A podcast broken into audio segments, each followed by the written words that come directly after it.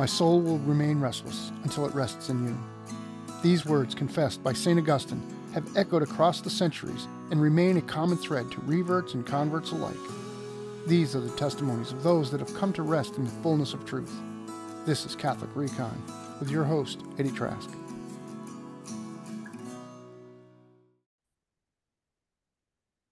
In the name of the Father, and of the Son, and of the Holy Spirit, amen. Our Father, who art in heaven, hallowed be thy name. Thy kingdom come, thy will be done, on earth as it is in heaven. Give us this day our daily bread, and forgive us our trespasses, as we forgive those who trespass against us. And lead us not into temptation, but deliver us from evil. Amen. Amen. Polycarp, pray for us. Pray for us. In the name of the Father, and of the Son, and of the Holy Spirit. Amen. Amen.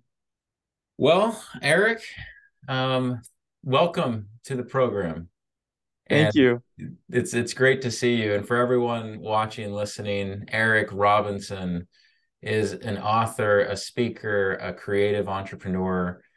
What I love here on one of his websites is he's on a mission to draw all people into full communion with the Catholic Church and to set Catholics on fire with the gospel of Jesus Christ through prayer, teaching, and works of mercy. And his most recent book, uh, we're going to just start here. This is this is so cool to me. And in fact, Eric, I forgot to tell you, or maybe you already did this, but you need to give Mike uh, Mike a coffee. Mike Weissert.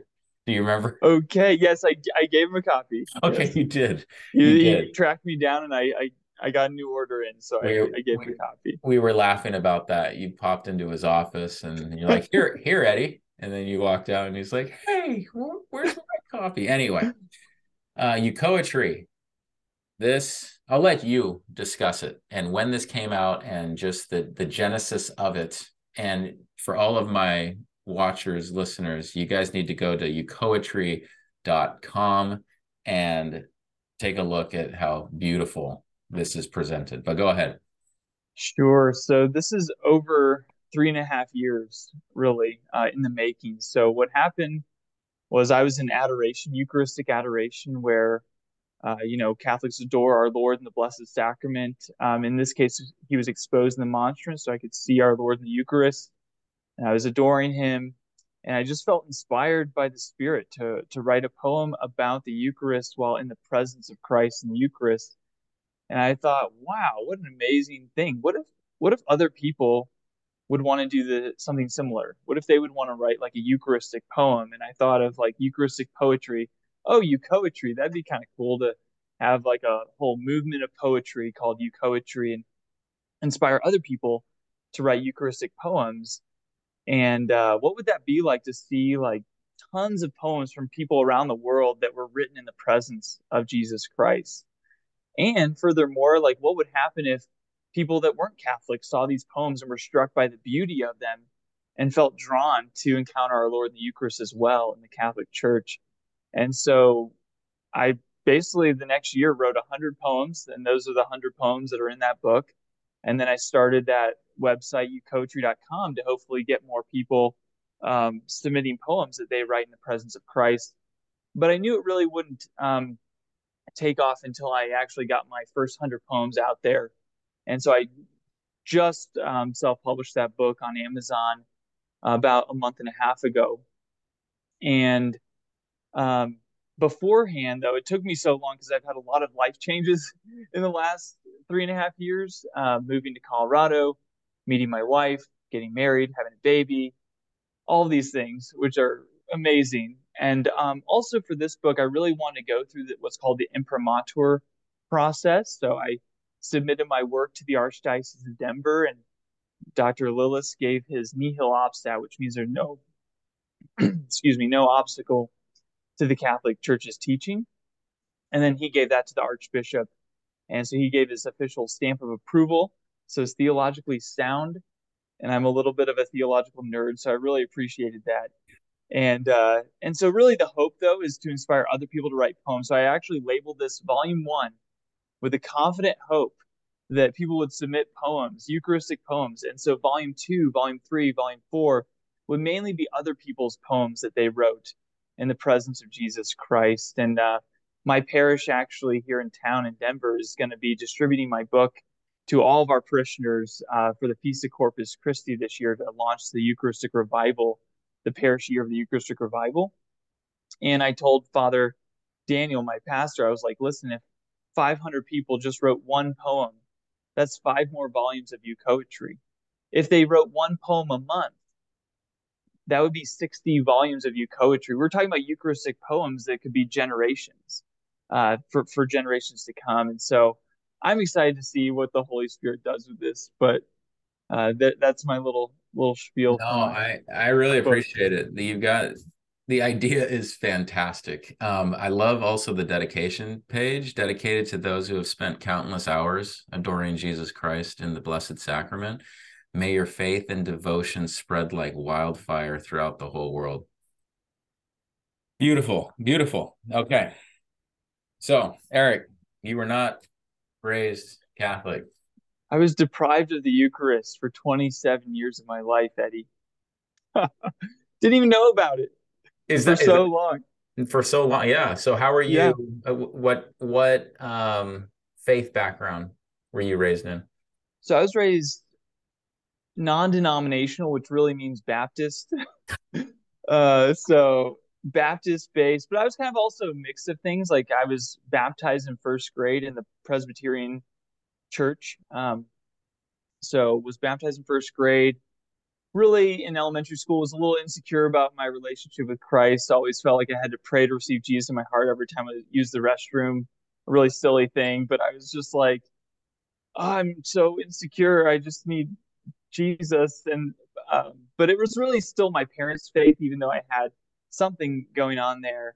Uh, but in fifth grade, I was at a summer camp and saw a skit of the crucifixion, and that's really where I decided to follow Jesus and not just have my parents' faith, but to make it my own. Um, but yeah, grew up non-denominational. Went to a mega church in Texas. Uh, that's where I grew up in Texas, and a Methodist youth group and a Baptist youth group as well. So kind of those three things. Then I, uh, in college, became part of a, a, Reformed Baptist church, and then part of a house church community that was super charismatic, and then eventually uh, came knocking on St. Peter's door. But yeah, kind of a I, I kind of ran the gamut with with Protestantism and took the personal relationship with Jesus Christ to its logical conclusion. So I ended up after college doing a discipleship training school at a charismatic non-denominational church. But after that, I really just spent time alone with God on Sundays. Didn't even go to church. Just was like, you know, why, why should I go to church? You know, if if it's about community, I already have Christian community in my daily life. Like I have great friends that encourage me, and I encourage them in our walks with God if it's about worship music and praising God that way, I have my little iPod that I could, you know, sing praise to God through. And if it's about someone's sermon, well, I can listen to that on my iPod too. So why should I go? And it was in 2013, actually, it was 2012 when I started really asking those questions and the word communion flashed before my eyes. And I was like, that's weird. I don't really think about communion. And, uh, sure enough, the first time I ever heard the word Eucharist was in college. I had some Catholic friends that told me something about the Eucharist, but it went in one ear and out the other. And so I really didn't hear about the Eucharist essentially until 2013. And so a year after I heard that word communion or saw that flash before my eyes, met my friend Ethan. Um, and Ethan was one of my biggest influences on me becoming Catholic, and he wasn't even Catholic at the time. In fact, through a lot of personal circumstances, I ended up becoming a sponsor into the Catholic Church. Um, but we influenced each other to become Catholic. And um, he, uh, one of the reasons why I became part of that charismatic house church in college is because I really wanted to be part of the church that I saw in the book of Acts. All those miracles and just the fire of the Holy Spirit and all of that. And uh, my friend said something to me that will always stick with me. He said, Eric, I know your heart burns to be part of the early church, but I think I found it it still exists. I was like, what? what does that mean? And he told me about apostolic succession and got me on the early church fathers and their writings. And then he, he encouraged me to read the Catechism of the Catholic Church. And I was just blown away. And I was like, oh my goodness. And they're talking about this thing called the Eucharist, like St. Ignatius of Antioch, a disciple of the Apostle John, talking about the Eucharist being the body and blood of Christ, the flesh and blood of Christ. I was like, I've never even heard of this. And they're talking about submission to a bishop. I honestly had not, I didn't know what a bishop was. I thought, like, I had heard the word from chess chess game, but I didn't know what it was. And I was like, what is a bishop? And I obviously should be submitting to the bishop because that's what Ignatius of Antioch is saying. So that's a little bit more than you asked for, but no, uh, that, that's good. Yeah, yeah. Uh, some bishops move diagonally only, so that's, that's yeah interesting. Yeah. Um, uh, so what fascinates me is all the movement. So I've interviewed a lot of people that have um, when they were remaining Protestant, they were they would not say that they were necessarily looking for something. They just were hopping around. Maybe maybe they were looking for community, or or uh, maybe there was an experience at their original church that frustrated them. What was it that caused some of the other moves, or did you just say, "I'm not moving around. I'm just this is all an expression of Christianity." Do you know how you felt when you would just and then to go from Baptist youth group, Methodist youth group, etc. Yeah, I mean, in high school and middle school, it's kind of like you go where your friends are is more more the case. The biggest spiritual influence on my life growing up wasn't the churches I went to, it was summer camp. And so every year I would go to summer camp and get just on fire for my faith and then come back and fall into sin and then lose like lose that fervor a little bit uh, but then in high school, I really found some great friends that um, really we encourage each other in our faith, and um, and so they just happened to be going to all these different youth groups as well. So we kind of all just did it together, and so it's more about the friendships that I had than the actual. And I didn't really think about or know any differences between sure. these denominations. Yeah. Um, but in, co- in college as well, like I joined a Christian fraternity called Brothers Under Christ at the University of Texas Alpha chapter. No big deal. Um, but uh, anyway, I joined them, and then like 80% of those guys go to this church called the Austin Stone Community Church, which is this Reformed Baptist church. It's very popular. And so I just kind of joined that because that's where most of my friends went. But really, the changing point for me and church experience when I finally like started deciding, I guess you could say almost on my own, was going from that expression to a house church setting. And uh, where it was just like a small community of people. Basically, how it started was there was these two girls on campus that somehow I got connected with, and they had just gotten back from a mission trip to India, and I had gotten back from a mission trip to Nepal.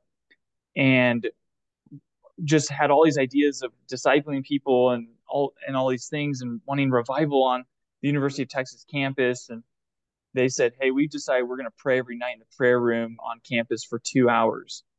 And I was like, "You girls are crazy! I've never prayed more than ten minutes in my life. two hours."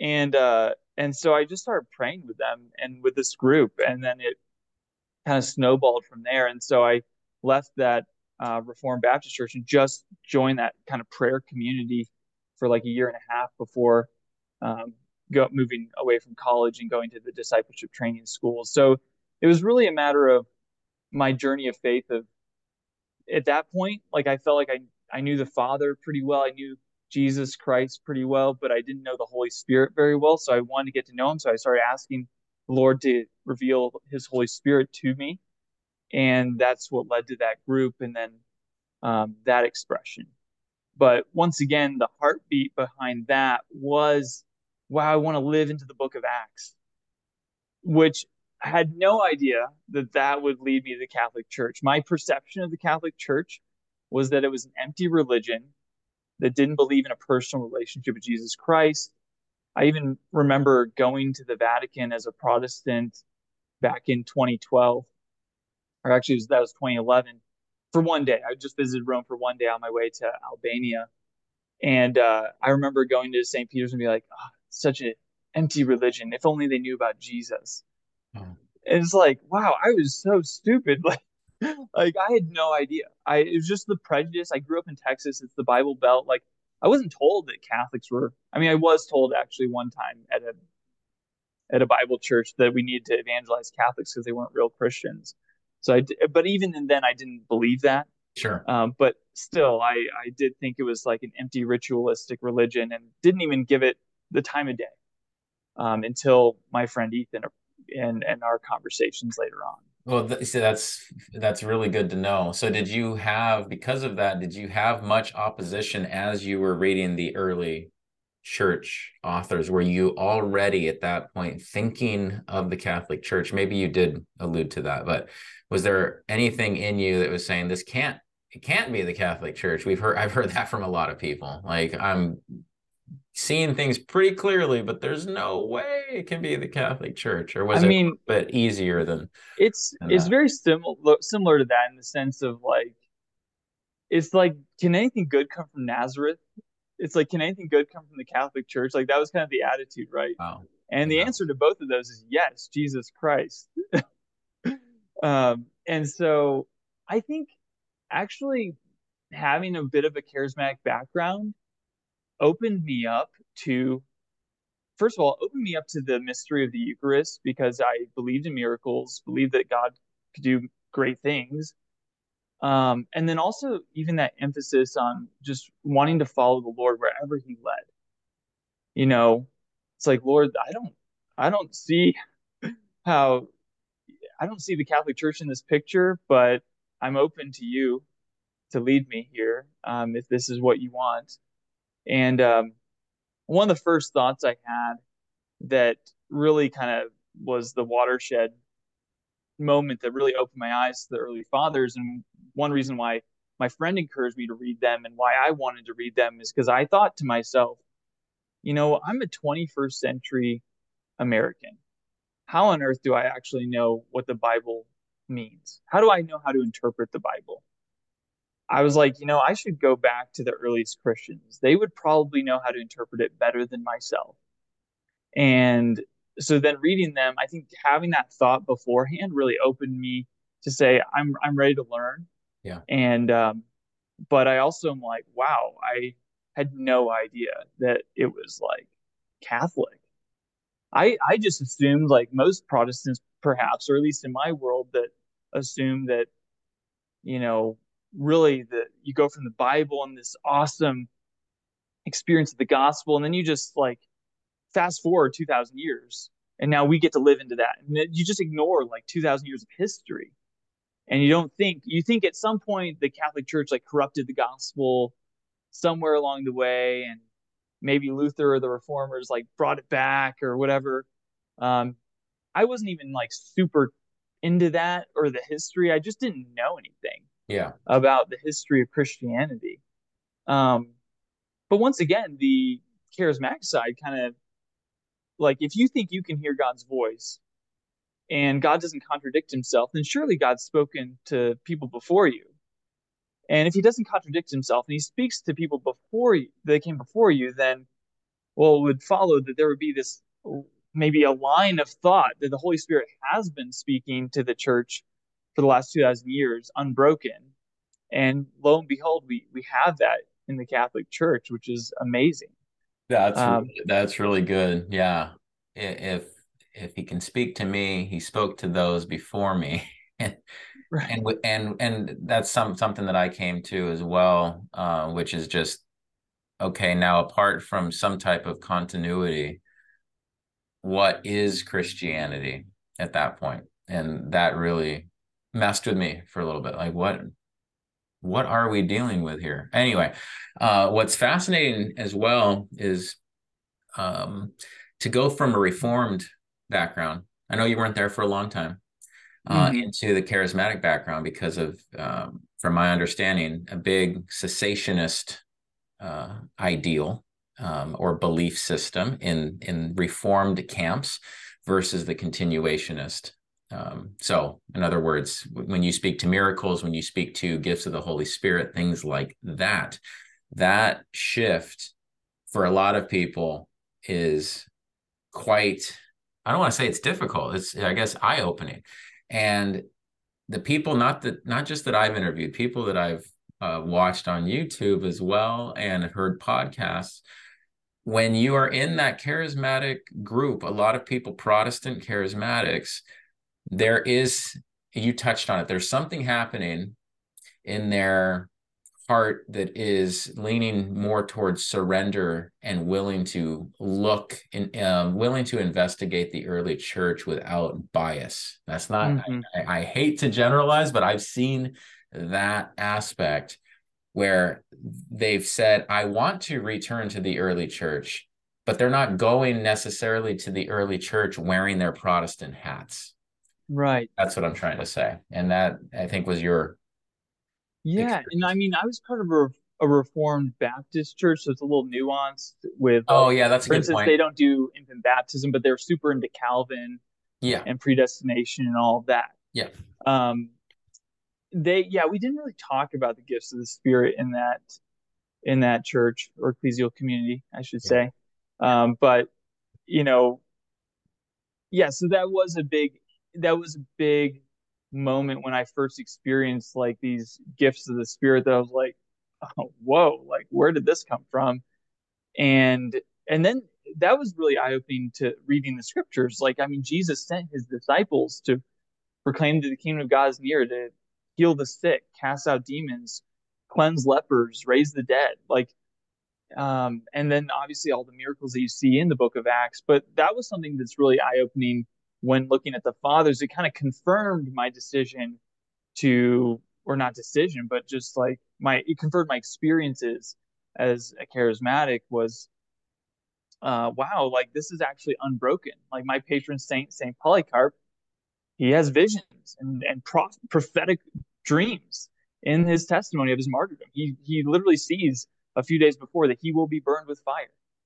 And, um, and so he had this unbroken chain of, the miraculous in the in the Catholic Church as well. Like you look at even recent saints like Saint Padre Pio or um, other saints like Saint Philip Neri or you know a lot of the saints that have gone before us like are experiencing these very miraculous things. So the charismatic is just a normal part of the church that's been happening for for 2000 years and uh and so that definitely goes against that cessationist yeah. perspective when it's like well there, there's also an unbroken chain of the miraculous. Like the spirit didn't just like jesus said he, that we could do greater greater things than him because he's going to send the advocate.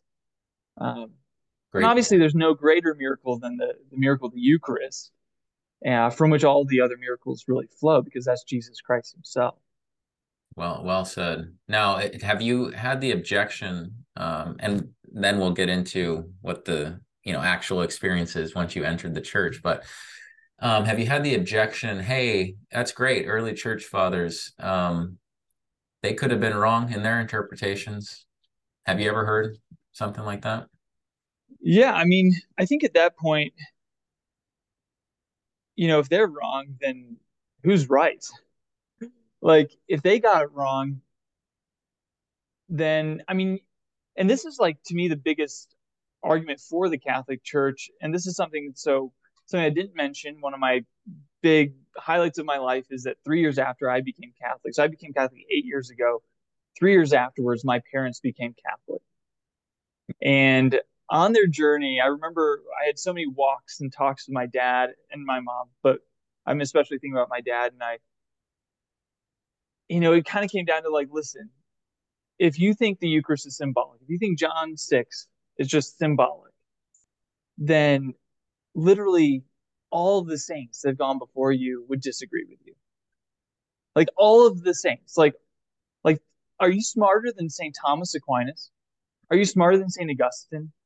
Are you smarter than like the? Not even smarter. Are you are you more wise than? Or do you know more than Saint Ignatius of Antioch, who is discipled by the Apostle John? Like it, that to me they could have had it wrong. It's like, yeah, and and maybe the world is flat. Like, I mean, it's just like so silly to think that. Like, Jesus himself said that the Holy Spirit would come and guide them into all truth. So if you think the early Christians are wrong, then was Jesus wrong when he said that? Was Jesus what, did the early apostles fail to do what Jesus had commanded them in the Great Commission to teach others all that I have observed and commanded you? So if they were wrong, then that means the apostles failed in their mission, or maybe it even means that Jesus himself was wrong in saying that the Holy Spirit would guide you into all truth, which is very problematic. So I think if they're wrong, then all Christianity, all denominations fall apart at that moment. So that would be more of an argument towards atheism than than uh, Christianity. Great, great, great, great, great response. Um, so what was RCIA like? So then what year? 2014, 2015? You were yep. saying? Yep. Yeah. So entered RCIA and I, I entered about 50 50 as to whether I was going to join. This is about after a year's worth of reading the fathers, reading the catechism, uh, having discussions with my friend Ethan, but I was still like very much afraid that I would be led astray. I didn't want to be deceived. I was like, I've heard, you know, I've heard theories of like Constantine changing things and, you know, it's pagan and like all these things. So I was like, okay, here's what I'm going to do. I'm going to put together an email list. And I had about 30 people, mentors, mainly, I mean, all of them actually were Protestant because that was my background. I didn't know any Catholics. I mean, I had those two friends in college, but they weren't even like my best friends. So I didn't keep in touch with them after college. Um, so anyway, I put this email list together, three like 30, 30 mentors and leaders in the Protestant world that really helped me in my spiritual growth, including my camp director and like other people like that. And so I just started emailing them updates like, hey, I'm I want feedback because I don't want to be led astray. Um, and so I would just tell them like, hey, here's what I'm learning this week in RCIA. What was crazy is that out of those 30 people, only one person pushed back and was like, "Hey, I think you're going the wrong way." And she had this theory about Constantine and all of that. And so I, I actually took her argument seriously and looked into that and was like, "Well, but that's not true actually, because there were bishops before Constantine, and there was there early early churches talking about the Eucharist. They're talking about all these things way before Constantine. So he did not did not invent the Catholic Church. Um, but anyway, what was surprising is that ninety five percent of those people were like think you're on the right track. Like, actually, one of them did revert back to the Catholic faith. He, he was an ex-Catholic, and he became Catholic a little bit later. Um, one of them almost became Catholic. I don't know actually the status of him. My old camp director, um, but either way, like what was surprising is that they were very supportive but I still had a huge hangup with uh, the biggest hangup that is so common among Protestants um, is the Blessed Virgin Mary. But my sponsor into the church, who happened to be the RCIA director, he gave me this little apologetics book on Mary. Um, I think it's by San Jose Press or something okay. like that. But uh, it's a I love those little apologetics books. I wish I had the name off the top of my head, but basically it showed where Mary was in scripture, which as a Bible believing Protestant, that was very important to me. And that was a huge thing that blew my mind is typology. I, it's as if I had never read the Bible before. And I had read the Bible every year since like middle school, uh, early high school, year after year, just reading through the Bible. But when I learned about typology, where the Old Testament figures and events are, are types for their New Testament fulfillments. Like Jesus, and Paul even says this, like Jesus is the new Adam, right? Adam was a type of Christ. He was foreshadowing um, Christ. And so the early church, like Saint Irenaeus, talks about Mary as the new Eve. And I was like, whoa. But what really blew me away is not only she's the new Eve and she's the new Queen Mother, but what really blew me away was that she's the new Ark of the Covenant. Yeah. And I saw how much the ancient Israelites honored the old Ark of the Covenant. So, how much more ought we to honor this new Ark of the Covenant that had God in, in the flesh, in within her, in the tabernacle of her body? And uh, so that, and once that piece like clicked, I was like, I'm 100% in.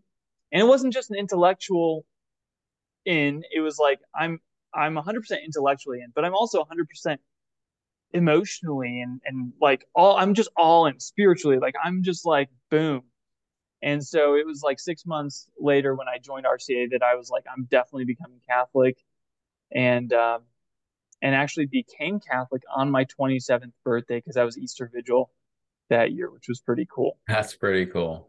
Wow. And so, what was so you're on fire leading up to it? What was?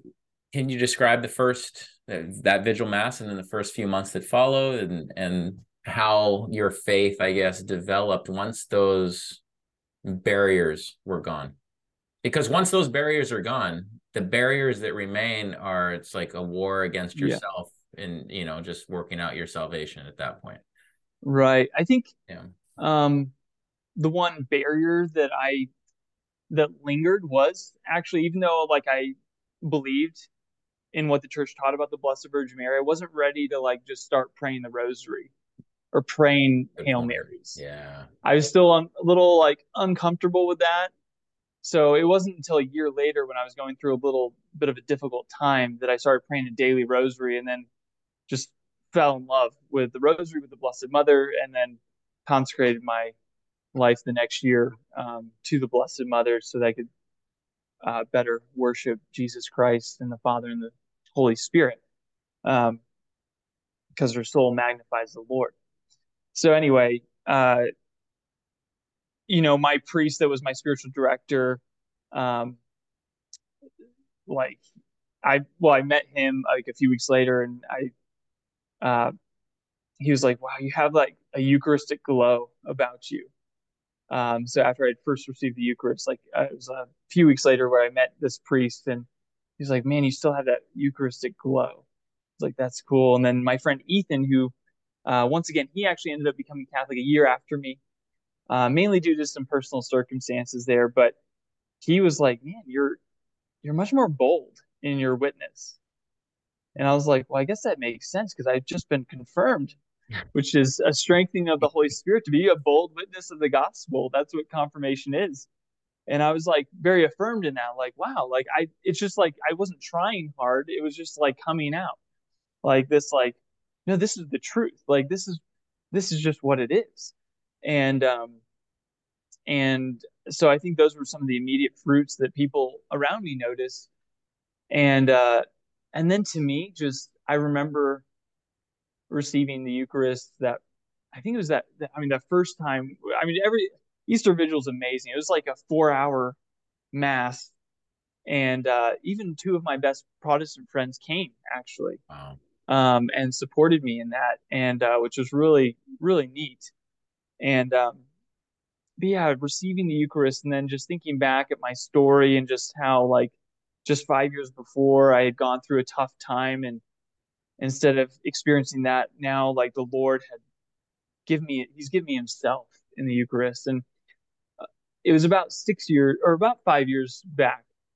No, it was about four years before that where I remember I was in my discipleship training school and I was laying in bed and I was just praying like, Lord, I want to be best friends with you. I want to be as best friends with you as I possibly can on this face of the earth. And to me, when I received the Eucharist, it was a fulfillment of that prayer. Wow. Like at last, like he's given me his whole self in the Eucharist and the intimacy that I longed for as a Protestant, all the graces that I had ever received from being charismatic, from being reformed, from being Methodist, and like all these things, all those graces now found their fulfillment in this participation of Christ in the Eucharist and this amazing intimacy. And I was like, at last, like I'm experiencing deep and beautiful and being best friends with Jesus Christ, which is obviously an ongoing journey. Yeah. And I hope that I continue to grow in my friendship with Christ. But that was a pivotal time I remember being like, this is, he answered my prayer. He's answering it. This is amazing. Wow, man.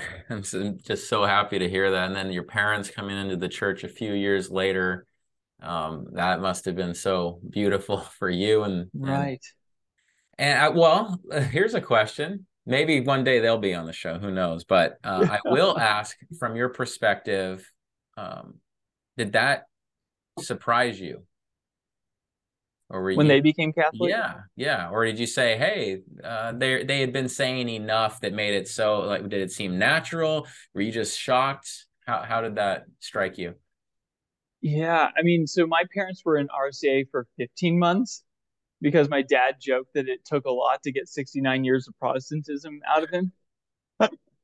so they took the long path.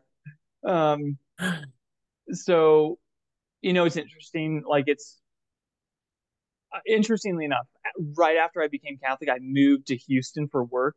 And so I first began my own Catholic life in Houston, which was like about four hours away from my parents in the Dallas Fort Worth area. And so they do, you know, I I influence obviously the Holy Spirit's the author of conversion, so he's the one that's at fault here for their conversion. Um, but we would have discussions, and on when I was on my journey, doing that email list, updating people what I was learning. My my dad and my mom were on that email list as well, and we were you know, in close proximity at the time. I was like living really uh, near them uh, during that time. And so whenever I was learning something, I would just share it with them. Like, I, this is what I found. Like, and so that really stirred their curiosity. My dad more so than my mom, but they finally decided like, okay, we'll, we'll give this RCIA thing a shot. You know, my dad was like, I'm, I'm kind of interested. Like, we'll see my mom was more like, I just want to make sure my son's not in some sort of cult, but I have no intention of becoming Catholic. Well, they end up, you know, they have a great priest who's very gentle and kind and patient with them, and um, they have there's a great community there at the at that parish that really welcomed them, and uh, they just wrestled with it. Like for every person, and I'm sure you've heard this on your show. There's some things that are similar. Like for me, it was the Blessed Virgin Mary. My mom never struggled with her. My dad didn't really struggle with the Blessed Virgin Mary. My dad really struggled with the Eucharist and like the reality of that. But it looks like bread and wine. But you're saying it's Jesus. Um, and so he had to wrestle with that. And then, um, and that was less of a struggle for me because of my charismatic sure background and you know and then for but for my mom the big thing was um the papacy and like specifically like the modern popes um, and so we had to work through through that. But interestingly enough, my mom actually um, was like, "Okay, I just need to make a decision, Lord, if you want me to be Catholic." And this was like December 2017, I think it was. Um, that she was like, "Lord, if you want me to become Catholic, send me a sign." And she like in her bathroom, like right after she prayed that, looked up and was like amazed because in the tile, for the first time, she had never noticed this. It looked like the Blessed Virgin Mary holding baby Jesus in her tile in the bathroom. And she's like, I'm becoming Catholic. Oh, that like, is awesome. yeah. And she'll, like, to this day, like, when people come over, she'll point out, there's the Blessed Virgin. Oh, my god And it does look like the Blessed Virgin Mary holding Jesus. And, um, and so that was just kind of a stamp of like, yeah, hey, you're on the you're on the right track. You're you're doing well. My dad was already like he really wanted to become Catholic by then because he had, you know, wrestled with the question of the Eucharist and was convicted like, unless you eat my flesh and drink my blood, you have no life in you. He really wrestled with that. I was like, I need him in the Eucharist. Yeah, yeah. You know? I mean, a lot of people describe And, that that pillar falls and like, oh, now everything else is in Yeah. order. Yeah, And for both of us, like to me, what's even more fundamental is authority. Like who has the authority to say what is church teaching, what isn't? Like when you get that authority piece, it like that's when everything comes together. And Yeah. my dad is a very humble man, and I think it does require a a significant amount of humility to just say, you know, maybe I didn't have it right, Lord. If this is what you want, like I'm open, and to have that sort of humility is really, I think that's you know, God opposes the proud, but He gives grace to the humble, and so he he did. and and and it was your dad that said, you know, sixty nine years of Protestant thought, right? That's very real. That's real for people that have tuned into, you know, Journey Home, this program, other programs. Like, I'm stuck in my ways. What what do you want me to do? And so our prayer has been, well, yeah, it's not easy. None of it is. Um, but it's it's not even easy. There are people that are in their early 20s that that that have trouble. So at every step, it's good to let people know, yeah, it's not easy. Opening your heart completely or what we know to be, uh, you know, with our limitations, our very real limitations, but opening up and saying, God, show me what you want me to do. It's not easy for anyone. Right. So I just I like to encourage people that might be in their 70s, their 80s. Um, it's certainly worth investigating and coming at it. As I was saying earlier about the charismatic groups, a lot of them will go to the early church with less bias than you would right. than you would expect and i think that shows humility as well. Yeah. And all christians are called to submit their wills to the father's will and have their wills conform to christ's will. And so like we pray that in the our father you know not my will but your will be or your will be done on earth as is in heaven. And jesus in the garden of gethsemane saying not my will but your will father and so like every Christian is called to surrender their will to the to God. Yeah. And God does will the salvation of everyone. He wants that. We have to re- respond to his desire.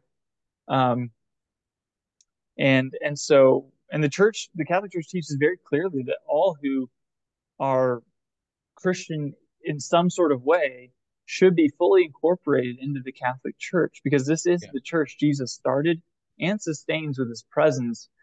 And so, you know, it is God's will to come into the into full community of the Catholic Church. It might take some time to wrestle with that and to, you know, realize that. Yeah. But once you realize that, it's like, oh, well, this is just the Christian life. Like, if this is God's will, then I'll do it. You know. Amen. Yeah. Exactly. So maybe you can end with discussing uh, the process of getting books going and, and just evangelization and some of what you did with podcasting and things like that. And sure. um, yeah, I guess the genesis of that and where where it currently stands. I know we led with Euchoetry, but go ahead and talk about anything else that, that sure. came from that. So I think, um, and this is even way back, it's just always been a, in me, like a gift from God to be an evangelist. I remember in he was in fourth or fifth grade. We were in England and we were at Speaker's Corner, which is this place in London where people can just stand on a soapbox and preach whatever they want.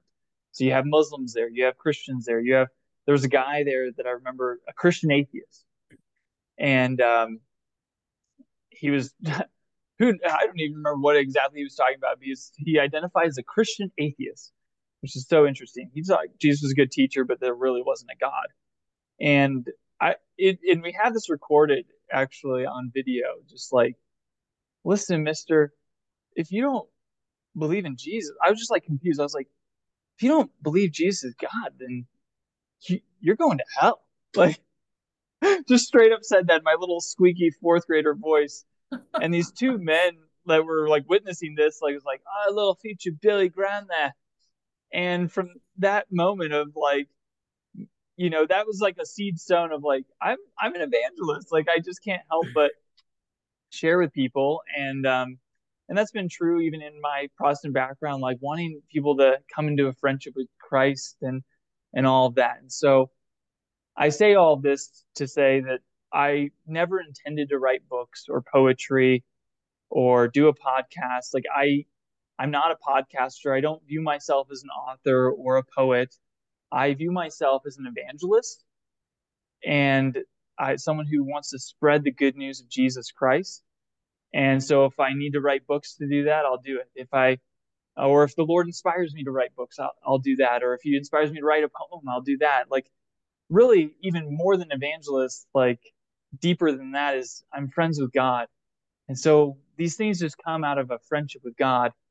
And so if he inspires me to do a writing, I'll, I'll do that, even though I never intended to or never thought myself of that. Because a lot of people think, especially with the poetry, like, well, I'm not a poet. And I'm like, well, neither am I, actually. Yeah. Like, I'm a, I just want to be friends with God. He inspired me to do this. I also want to bring people into full community of the Catholic Church because this is what God wants. And he's my friend. I want to do what my friend wants. And so I wrote poems and so maybe you can treat it my, like a prayer you could write a prayer so anyway the first book i ever wrote um, it just came like I, I really wanted to write a book actually but i was like i don't know what i'm gonna do and just woke up one saturday morning with like oh this is what i should do and the first book i wrote was uh, thoughts of a changed mind. And so all like 100 plus chapters came into my mind that morning of just like letters from a father to a son on all the spiritual insights I had gained over my life. That basically, if I were to die tomorrow, these are the things that God's taught me that I would want to pass on. Wow. And including, and that was actually, I started writing right before I became Catholic, but I was already 100% sure that I would become Catholic. And then I even finished the writing after I become Catholic. So what's cool is that it kind of captures my journey like that. Be, for, like I started writing before and then uh, finished writing after. And I do capture a little bit of why I became Catholic in that book. There's actually a section about that um, that are, is in letter form from from a, as if from a father to a son. And then the second book was Thoughts of a Sacramental Mind. And that one I'm actually wanting to revise a bit and and redo because I think it's really powerful. I want to revise and submit that for imprimatur as well. Um, but basically how that got inspired was my two nieces would they're still Baptists and I knew that they would not receive real teaching about baptism. They think it's just symbolic that doesn't actually do anything. Um, that's just a outward sign of an inward faith that it it's uh, yeah symbolic like uh, you the big change happened when you receive jesus into your heart through prayer as your personal lord and savior and baptism doesn't really do anything it's just kind of a nice capstone i was like well that's not true um, and actually this is crazy but the youth minister that baptized them literally stood up in front of everyone and said we all know that the bible doesn't teach that baptism actually saves you and I was like, actually, First Peter three twenty one explicitly says yes. baptism now, now saves, saves, you. Yeah. Um. So you're wrong. I didn't stand up and say that because I didn't want to disrupt the heretical service. And just kidding. didn't want to disrupt the heresy that was happening.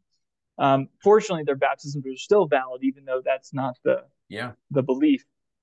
But I wrote them each a letter about baptism, describing to, to them like, you know, hey, like you're now a pure bride of Christ. Like you, your sins are washed away in baptism. You receive the gift of the Holy Spirit, and all these things about what baptism actually does. And I gave that to my sister because she's their, you know, yeah, her and uh, their father is their spiritual authority. So I, they had me tweak a couple things. So I took those things out. Which ironically, one of those things I took out was I think that verse in First Peter three twenty one. She's like, I don't want that in there. Um, so I put it back in in the book though. Uh, so I transformed one of the letters to be to a son and the other to a daughter. And so I go through each of the seven sacraments. That's awesome. and so I'm talking about and so I thought like if I did this for baptism, I should do this for each of the sacraments and really inspire people to like something actually happens. It's not just symbolic. It actually is the power of God. Um, and so when I describe it to my son, like confirmation, I'll describe it differently to my daughter. But when you take them both together, you have a robust theology and inspiration about the sacrament of confirmation, let's say. And then I did bonus letters on devotion to Mary.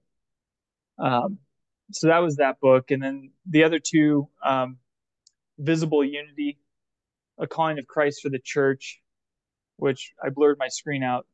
But uh, visible unity A calling of christ for my church for the church was my senior or my thesis in grad school i got my ma in theology from holy apostles college and seminary and so this was my thesis that was basically like why all christians should become catholic from a historical theological and evangelical point of view are these all on amazon just so i know yep okay they're all got, on amazon make sure you send the links so i can include them in the description but go sure. ahead yeah. And the last one was just uh, Essays in the Deep, which is just a collection of es- essays I wrote during grad school. So I didn't want all that work to go to waste.